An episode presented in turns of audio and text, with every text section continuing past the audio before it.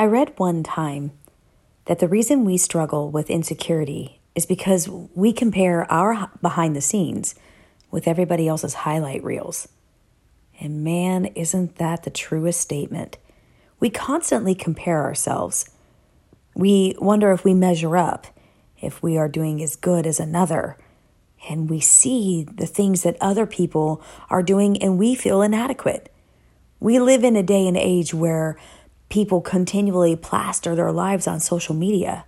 A friend and I were talking about that just today. But the thing of it is, people don't post pictures of the ugly.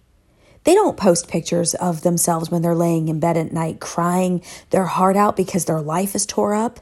I mean, sure, you might read a sad post here or there, but for the most part, people are only going to show you when they're excelling. They don't show you the ugly.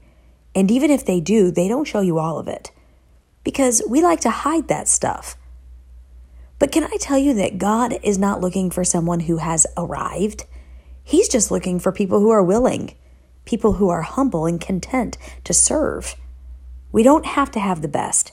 We don't even have to have the second best. It's the heart of a man that makes him great in the kingdom. The Bible says in 1 Samuel 16 7, But the Lord said to Samuel, Look not on his countenance or on the height of his stature, because I have refused him. For the Lord sees not as a man sees. A man looks at the outward appearance, but the Lord looks at the heart. I watched one time a man take a $20 bill, and he took this $20 bill and he crumbled it up. And then he picked it up and he crumbled it up again. And then he picked it up and he spit on it and he threw it on the ground and he stomped his foot all over it. And then he crumbled it up some more.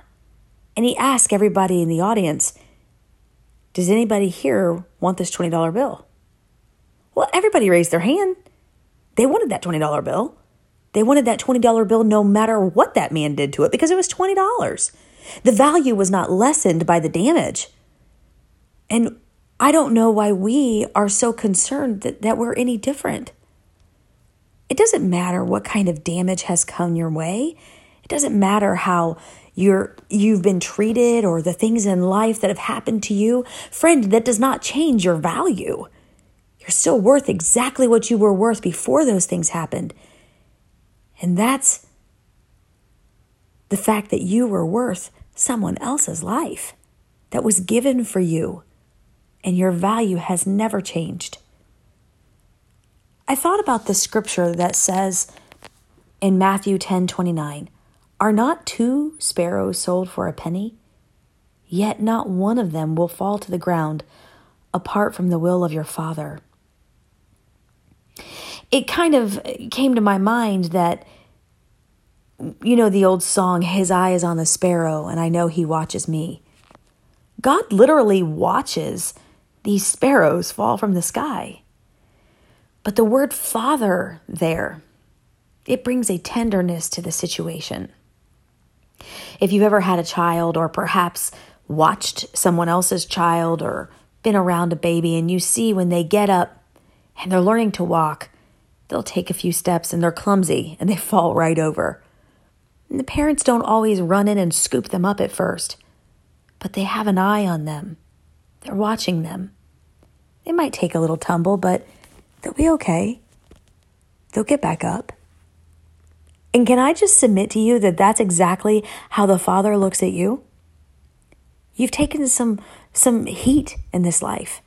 You've been knocked back a few times. But the Lord knows you'll get back up.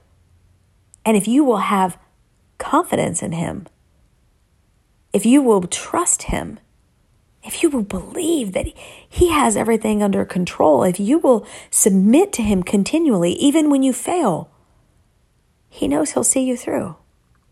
Think about like this if God can paint a sunset, if He can part a Red Sea, if He can literally speak life into existence, He can raise the dead, make the lame walk do you really think that he can't handle your situation? Jeremiah 32 and 27 says, Behold, I am the Lord, the God of all flesh. Is there anything too hard for me? There is nothing too hard for God. I want to leave you with just a little story. I watched this movie not too long ago that was not a very popular movie, it was about this little boy who lived on an island and he wanted to see this mountain moved. And so he goes and he seeks out the help of a of a priest.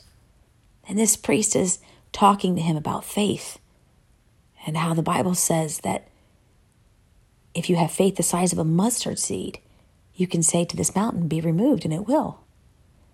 And the little boy has great faith and he, he goes out and he stares at this mountain and he wants it to move. And he wants it to move and he wants it to move and it, it doesn't move.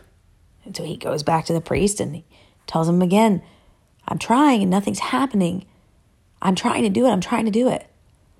And this happens a few times until finally, the last time, the little boy goes to the priest and he's talking to him.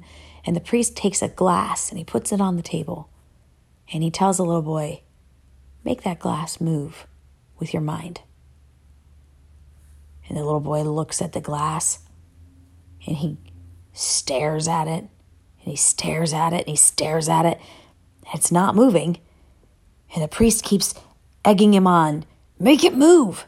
And the little boy finally he's getting so intense he starts to kind of growl and grunt and he he's looking at it and he's kind of pushing his hands towards it but he's not touching it and he's just going on and on and on and the the music's getting louder and the boy is getting more and more concentrated on the glass and finally wham the priest picks up the cup and he moves it and he slams it down. The little boy looks at him with big eyes and the priest says, What happened? And the little boy said, Well, you moved it. And the priest said, Exactly. And sometimes that's what we have to do.